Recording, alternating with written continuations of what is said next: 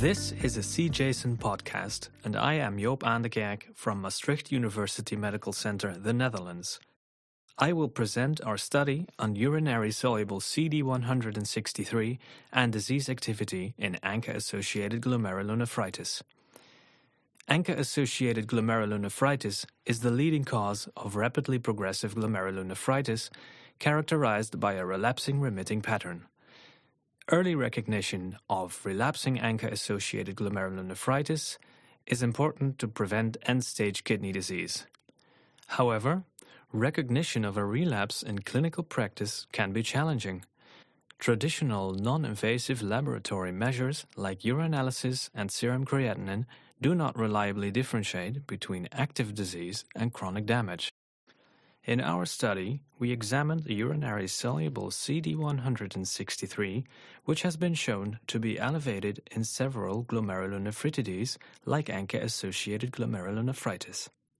CD163 is a receptor for the haptoglobin hemoglobin complex, which is present on M2 type macrophages.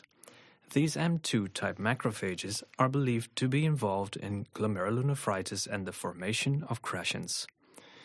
Upon activation, these macrophages shed their CD163, which can be measured in urine as urinary soluble CD163. We identified 95 patients with ANCA-associated glomerulonephritis with one or more kidney biopsies and concurrently collected 24-hour urine. In total, we were able to include 125 kidney biopsies. Most of the biopsies showing active lesions had increased levels of urinary soluble CD163, whereas almost all biopsies without signs of active lesions had no urinary soluble CD163. We subjected all biopsies to a detailed histological assessment to look at the extent of disease activity we found that urinary soluble CD163 correlated best with glomerular abnormalities like cellular crescent formation and the presence of fibrinoid necrosis. We confirmed this by staining kidney biopsies for the presence of CD163 positive cells. These cells were present in affected glomeruli showing active ANCA-associated glomerulonephritis whereas these cells were absent or scarce in biopsies without active lesions associated with ANCA-associated glomerulonephritis. In contrast, we did not find a correlation with tubulointerstitial or vascular abnormalities, indicating it's a specific marker for glomerular damage. Since urinary soluble CD163 is not specific for ANCA-associated glomerulonephritis, it cannot be used to diagnose new onset ANCA associated glomerulonephritis. However, it may be a promising marker to detect disease activity in suspected relapsing ANCA associated glomerulonephritis. To test this hypothesis, we tested urinary soluble CD163's performance to recognize relapsing disease in a large cohort of repeated biopsies in patients known with ANCA associated glomerulonephritis.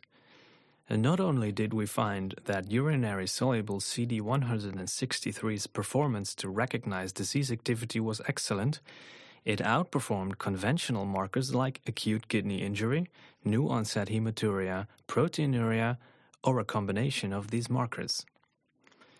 At the time of stable remission, urinary soluble CD163 levels were low in these patients.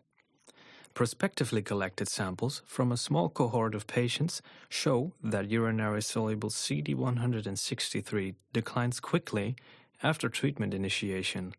This underlines its diverse possibilities in the follow up of patients with ANCA associated glomerulonephritis, ranging from assessing treatment efficacy to recognizing relapsing ANCA associated glomerulonephritis.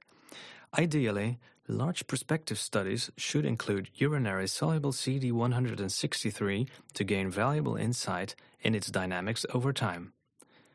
I want to close by thanking my co authors for their valuable contribution.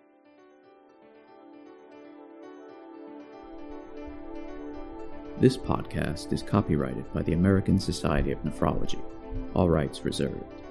All content in this podcast is for informational purposes only and is not intended to be medical advice. This podcast should not be used in a medical emergency or for the diagnosis or treatment of any medical condition. Please consult your doctor or other qualified healthcare provider if you have any questions about any medical condition or before taking any drug, changing your diet, or commencing or discontinuing any course of treatment. Thank you for listening to this podcast from the American Society of Nephrology.